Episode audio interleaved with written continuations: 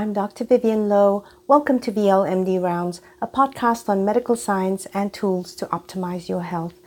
We are going on with our series on atherosclerosis because I made this proposal that atherosclerosis is an autoimmune disease. And my aim now is to look at it from different viewpoints to solidify and fortify my argument that it is an autoimmune disease. We've talked about different aspects about how oxidized and modified LDL can be neoantigens, the role of cholesterol, the real significance of the vasa vasorum. And now I am going to approach my favorite cells, macrophages. Let's go. Okay, so I did a talk once called the Magical Mystery Macrophage Tour and you can find that on YouTube. You might find it, um, you know, entertaining and helpful. Uh, it has slides and so forth. And that's just a general introduction to the world of macrophages, just to tell you how wonderful they are. But there's some important information in there as well because I define tissue resident macrophages and bone marrow derived macrophages, right? So I look at different tissues and you know what macrophages do in them. And I also talk about macrophage polarization, differences in macrophage activation uh, depending on time course of disease, and also sex differences. So there's a load of information buried in that uh, presentation, and I encourage you to look it up just to get an idea of the wonderful world of macrophages. Now, as I said, there was only one small uh, little universe, part of the universe uh, the macrophage universe. And there's so many other things about macrophages that I didn't get to in that presentation. Um, I am going to be talking about macrophage uh, activation and its role in atherosclerosis. And the main thing that I want to point out is that macrophages, besides their phagocytic ability, they are antigen presenting cells. So they interact with the adaptive immune system by presenting antigen to T cells, and that influences the course of disease. Okay, the three main things I'm going to talk about today macrophages in atherosclerosis, their direct role, and then I'm going to introduce their T cell friends and talk about the interaction between macrophages and T cells. And then I'm going to talk about a very specific interaction between T cells and macrophages. All right, so I mentioned polarization of macrophages. And the general idea is that you have M1 or M2 macrophages, M1 being pro inflammatory and M2 being anti inflammatory macrophages. This doesn't actually occur in real life, it's just our way to conceive of net macrophage action within a tissue. So when we say that we see more M1 macrophages, it doesn't mean there's just one type of M1 macrophages. It's just that we see macrophages that express different receptors and signaling particles that are towards the pro inflammatory response. And when we see M2 macrophages, they tend to bring about a net anti inflammatory response. Now, the M2 macrophages they are more anti inflammatory, but they are further nowadays divided into subsets. So we have M2A, M2B, M2C, M2D, and M4, M oxidized, M heme, and M hemoglobin. And I like mentioning them not because I want to overload you with those names, you don't have to remember them, but it's just to show you that even within this very simplistic view of M1, M2, to better you know explain what's going on in different disease processes, we've had to subdivide the M2 population further so that we have M2A, B, C, D, and so forth, right? And these subdivisions actually kind of tell you the type of cytokines, the type of signaling molecules that those subsets tend to produce. So it's trying to capture the mixed features of the M2 macrophage population and their complexity. All right, just wanted to make sure that that's clear so we're not just thinking we have M1 and M2 macrophages, not really. Now, when we look at specimens from carotid endarterectomy, so we've taken uh, some samples from the carotid artery in patients uh, that have disease there, we find that you know different subsets of macrophages are seen in symptomatic versus asymptomatic patients. So if we see um, patients who are um, more symptomatic in terms of having stroke symptoms, then we see M1 types of macrophages, and those plaques there in the carotid artery are unstable plaques by definition.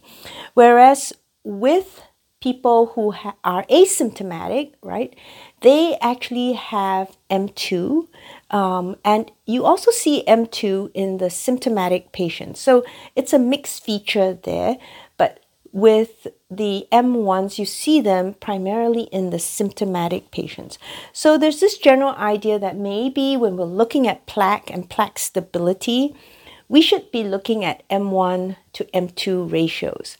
And this is only possible, obviously, if you do biopsies, because otherwise you're not going to be able to determine the subpopulations within the tissue, right? Now, in human plaques in general, there are differences in where the plaques are and the types of uh, M or macrophage uh, phenotypes that are expressed. So we see the M1 macrophages uh, really in the shoulder regions of the plaque. This would be really around the circumference of the fibrous cap of the plaque, and that's where the fibrous cap is thinnest and most vulnerable to rupture, and that's where we primarily are going to find the M1 macrophages, whereas M2 macrophages are more seen in the adventitia. So if you remember from the previous episodes that I did on the vasa vasorum, the outer layer or outer zone of your vessel wall is the tunica adventitia where a lot of immune cells hang out and we find the M2 macrophages there. And furthermore, we have these macrophages that are producing a lot of uh, metalloproteinases. These are enzymes that will digest tissue and make the plaque very vulnerable to rupture, right? So those M1 macrophages at the shoulder of the plaque are predisposing the plaque to rupture. Now, when we are thinking about where the macrophages come from, the general narrative is that these macrophages are derived from monocytes, and these monocytes are bone marrow derived stem cells. So they come in the blood, and if they detect an area of uh, glycocalyx uh, degradation and endothelial dysfunction, where the tight junctions between endothelial cells are compromised, they can sneak in and get into the intimal layer. And there, that's when they encounter oxidized LDL as a PAMP, you know, a pathogen associated molecular pattern, or DAMP, danger associated molecular pattern and they engage their toll like receptors and they activate an immune response.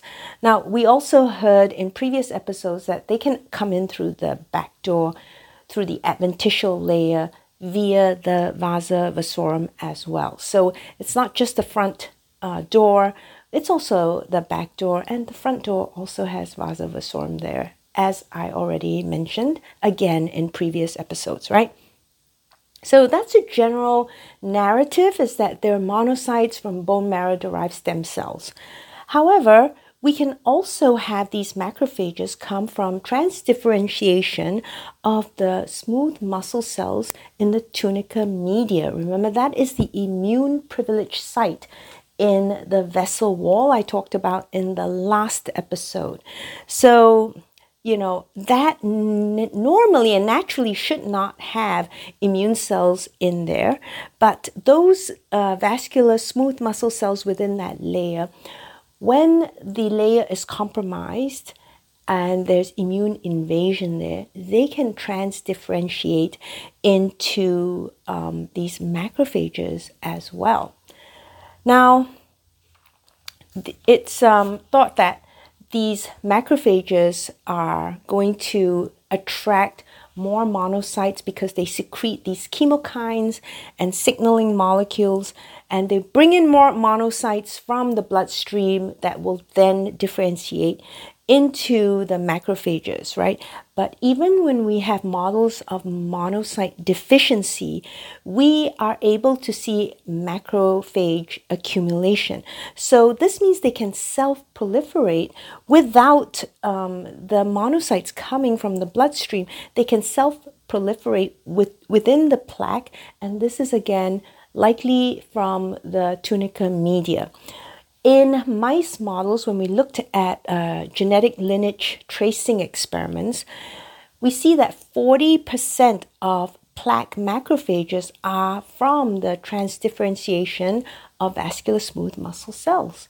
40% of those macrophages are coming from smooth muscle cells that have now done phenotypic switching and changed into macrophages.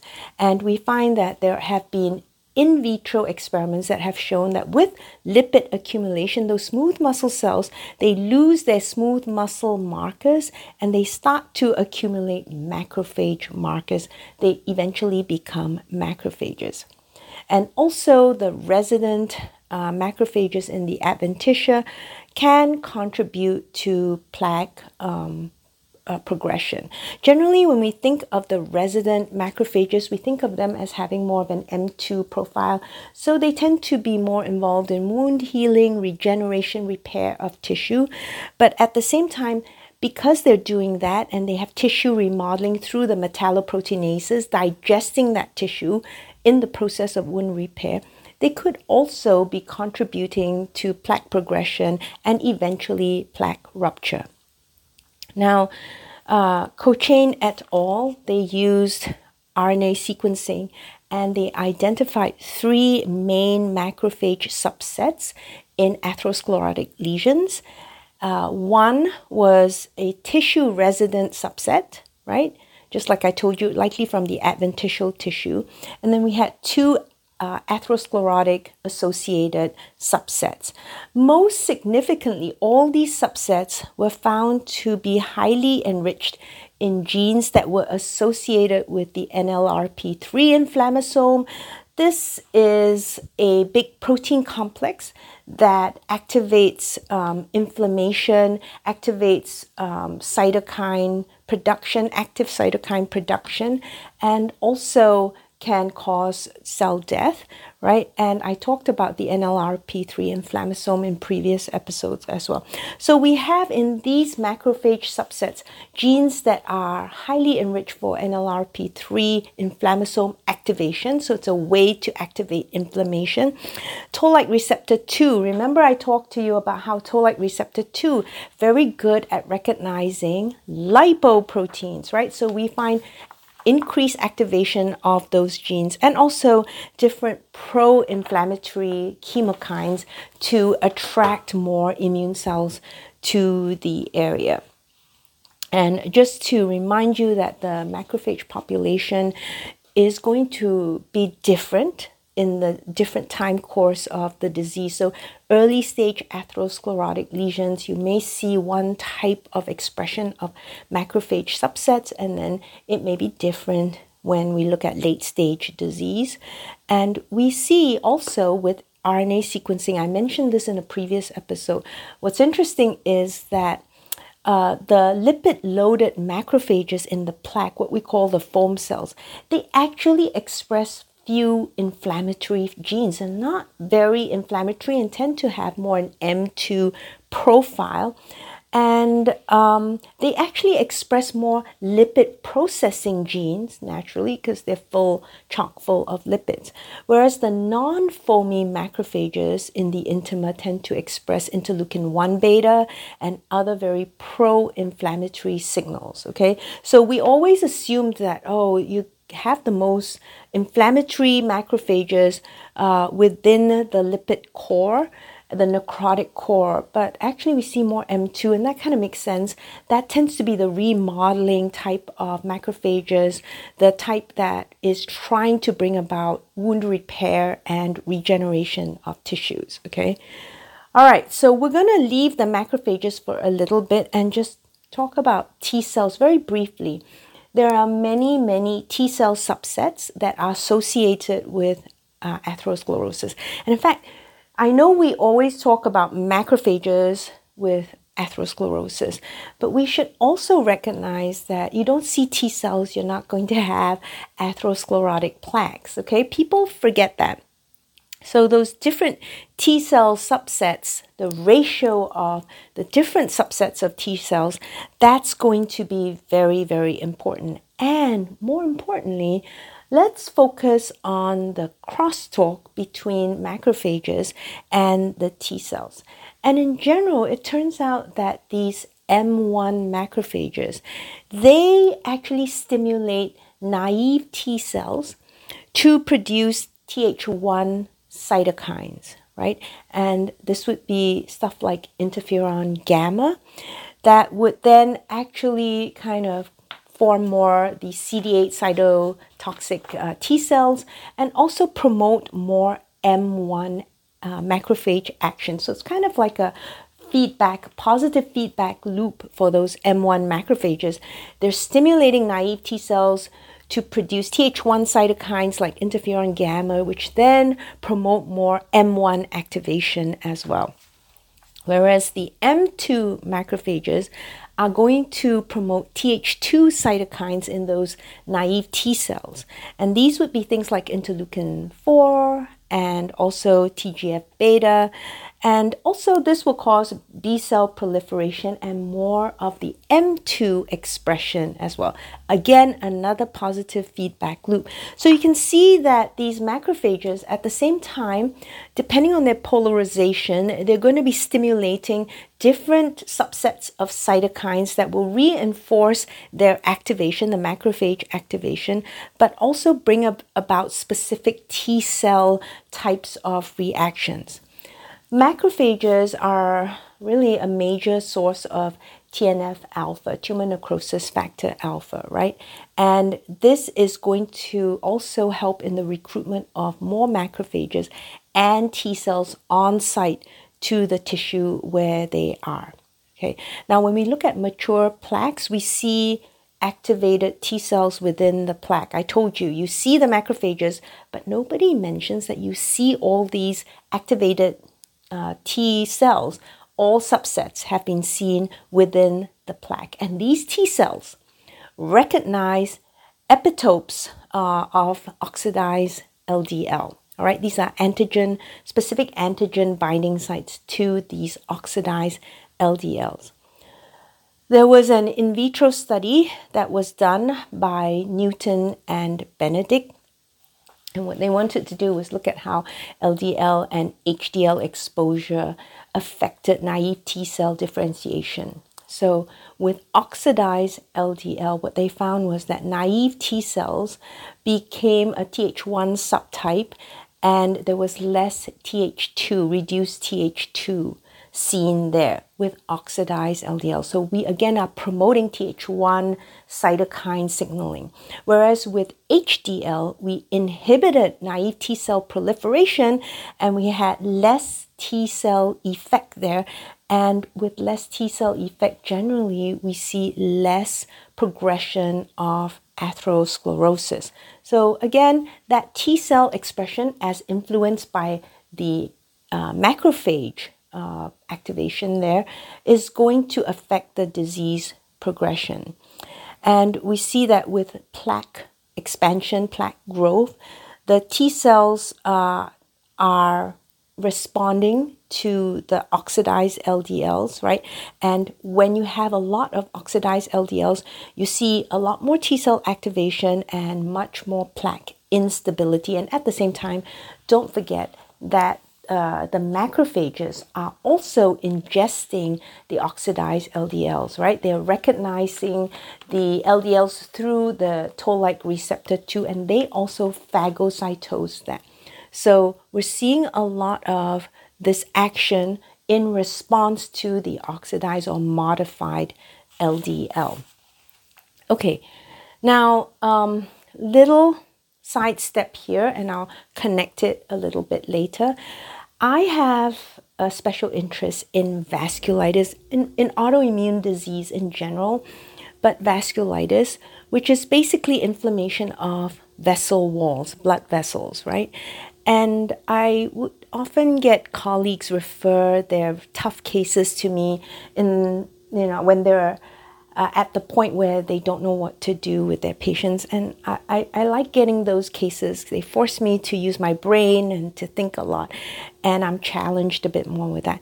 But, you know, vasculitis is is an inflammatory as I said, an inflammatory disease of the blood vessel wall, not associated with atherosclerotic plaque. And that's one of the reasons I've been fascinated by it because we think of inflammation in atherosclerosis and you know coronary artery disease and so one parallel that i like to look at is looking at inflammation in blood vessel walls not associated with the uh, atherosclerotic plaque and just to see what common features there may be.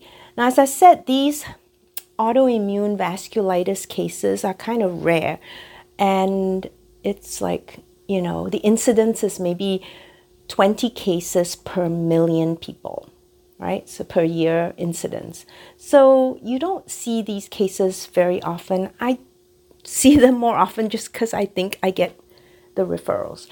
But um, there was a week where I was uh, referred to patients, okay, both with vasculitis, EPGA, and GPA, don't have to know the names. And that was just kind of fascinating for me. And generally, when I get these complex cases, I like to just kind of review the most current information on uh, those diseases because I like to think about it in the most current context and understand the most current science before I actually do my consult.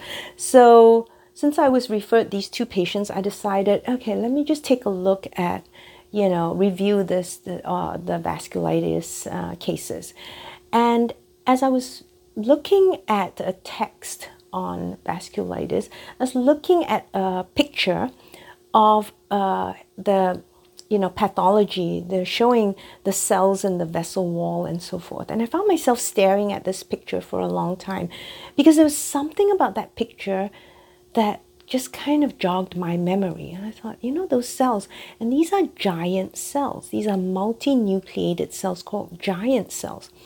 And i said you know there's something strangely familiar about these cells. And i stared at them for a little bit more and all of a sudden i said oh my god these are foam cells without the foam, right? Because giant cells are actually macrophages that have fused together, and they are seen in many of these vasculitis cases and many autoimmune diseases associated with blood vessel walls, okay? And so we see these giant cell formations, and uh, I thought, oh my God, we see this in atherosclerosis as well, just that we have the lipids involved, and so we see the foam cells. But in the standard vasculitis cases, those granulomas are just giant cells without the foam cells, right? And that was when I started thinking deeply about what was going on and how you know we could relate this uh, to the autoimmune aspects of atherosclerosis. So let me just say that when you have chronic macrophage and T cell interaction, that is abnormal. It's not normal to have chronic interaction between macrophages and T cells because generally you have an infection, right? And you have phagocytosis by the macrophages and they present antigen and stimulate T cells and so forth. But once we clear the infection, we're all done, okay? But if you have ongoing chronic interaction between macrophages and T cells, that's not normal. And what happens is it leads to the formation of organized lymphoid structures. Does this ring a bell? Remember when I talked about the vasa vasorum, I talked about the formation of lymphoid follicles called ATLOs, aortic tertiary lymphoid organs, in the adventitia, right? And here we are talking about something very similar. So these are organized lymphoid structures that we call granulomas, just has a different name. Now, generally, granulomas are formed uh, when we have infection where we, the immune system realizes, uh, I'm not winning this battle, I'm not able to effectively kill off the pathogen. So, the next best thing I can do is restrict them in some way and, you know, get them out of the way. And this is kind of like I'll give you an analogy. I hate paperwork, and sometimes, well, a lot of the times, right, it gets away from me, and I just have piles and piles of paper around me, and you know, it's a little bit messy, okay? But then there might be an occasion where someone is visiting me, I'm having a meeting, I don't want them to see the piles and piles of paper. So, guess what I do? I just stick it in a box, in a bag somewhere. I just kind of put it in a container, close it, and contain it that way and we don't see it we don't think about it and at least in that moment we're not affected by it right and that's really what your body is trying to do during a granuloma formation so we're, we're not able to kill off the microorganism. So we'll just contain it in some way so that it doesn't do damage. All right. So the classic case of granuloma formation is in TB with micro micro Mycobacterium tuberculosis. Okay. So with TB we form granulomas. And that's because it's very difficult to kill the TB organism so your body decides, well, we'll just contain it, we'll box it up in a granuloma and be done with it. At least it's not spreading damage within the body. Now, we can have non infectious granuloma formations as well. And we see this, as I mentioned, in the case of these inflammatory uh, vascular diseases, right? The vasculitis. So when we look at a granuloma, what we see is a, a core of activated macrophages. And then you have a shell or a cuff of T cells around that. So when you again have a hard time getting rid of persistent antigen, it's just always hanging around, then the way your body is going to deal with it is to form a granuloma. And chemokines, interleukins, and complement products, all of these attract immune cells to the granuloma site and to form a granuloma. And in fact, in vitro, when we've done experiments and cultured the monocytes with interferon gamma, we find that we get the multinucleated cells, giant cells form, right? And this shows that Th1 uh, is really involved in granuloma formation or giant cell formation, because another name for granuloma is giant cell, right? Because you take these monocytes and you put them in a bath of interferon gamma, which is usually produced by Th1, right? And now these monocytes are going to clump together, fuse together, form that giant cell. So it's really the result of the cytokines produced by T cells, Th1 cells, right, that are stimulating the granuloma formation. Uh, we have also in sarcoid uh, granulomas, we see increase in interleukin 17 cells. So there's uh, a role for Th17 as well to form granulomas, okay? And generally, we're going to see that in granuloma formation and also in atherosclerosis, we're going to see activation and upregulation of Th1, Th17 uh, cells and actually downregulation of those peacekeeping Treg cells because interferon gamma also tends to inhibit those Tregs as well. With time, those granulomas can become necrotic and fibrotic, and it really depends on the disease state.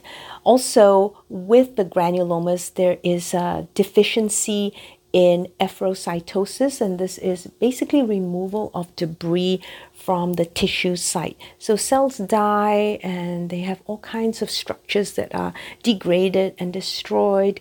And uh, in the inflammatory process as well, we have destruction of tissue from reactive oxygen species from those metalloproteinases, right? And to get rid of that, we have this process called efferocytosis. Now we see that with granuloma formation, we have a deficiency. It doesn't work very well, the efferocytosis, right? And this also, this granuloma formation tends to be seen in the adventitial tissue, at least in giant cell arteritis, which is a form of vasculitis, uh, the large vessel um, vasculitis. And so we see that, uh, you know, we have the localization of the granulomas right in the site where we often see atherosclerotic plaques. Okay, um, the other thing I want to say is that when we look at giant cell arteritis as a model for large vessel vasculitis, right? We have that inflammatory environment that I talked about with the Th1, Th17 upregulation of cells. And what we're going to do is we're going to destroy the tissue between the adventitia and the media of the vessel wall.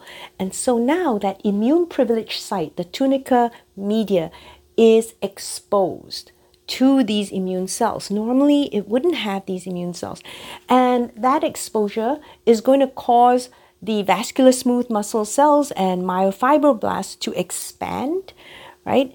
And then they're going to actually transdifferentiate into macrophages as well. So we have the invasion of immune cells, but we also have the transdifferentiation of vascular smooth muscle cells into immune cells. And now we have an immune reaction in the media of the vessel wall where normally you would not have any of these immune cells, right? These M1 macrophages are going to bring about, again, more pro inflammatory cytokines, but the M2s also bring about uh, VEGF. So, you know, growth factors for angiogenesis and platelet derived growth factors. So, we're going to have increased proliferation of blood vessels, right? Proliferation of the vasa vasorum as well, and intimal hyperplasia. And that's really now when we start to see the development of the atherosclerotic plaque.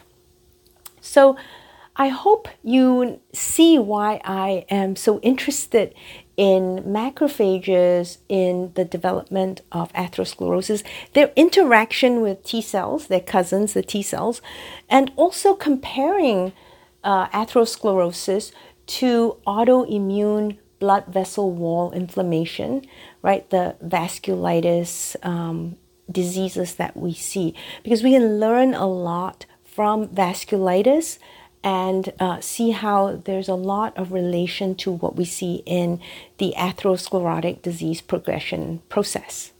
Okay, I hope you got a lot from this episode. I mean, I just love talking about macrophages, and I could go on for ages, but I promise I won't. I'm trying to keep this all within like 30 maybe 40 minutes right uh, but if you have further questions do find time to join me in my live stream Q&A. I love answering your questions and engaging with all of you, having discussions with you.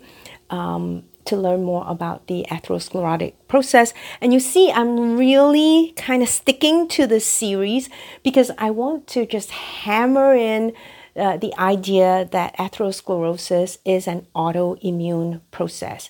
We often have people propose different uh, theories about how atherosclerosis happens, but generally there are big holes, right? They, they have a theory and then, oh, it doesn't fit this. We don't know how this fits in, and we don't know what role this other thing has in my theory.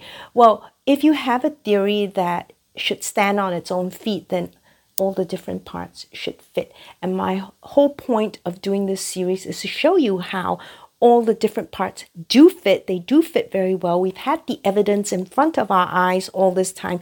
We just haven't looked at it with the right mindset, right? That when we see the plaque, you know, when we see granuloma, when we see the foam cells, we're looking at granuloma, we're looking at a lymphoid organ that has now organized in the vessel wall. We just didn't recognize it. Just like when I stared at those giant cells, took me a while to realize these are foam cells without the foam. Okay?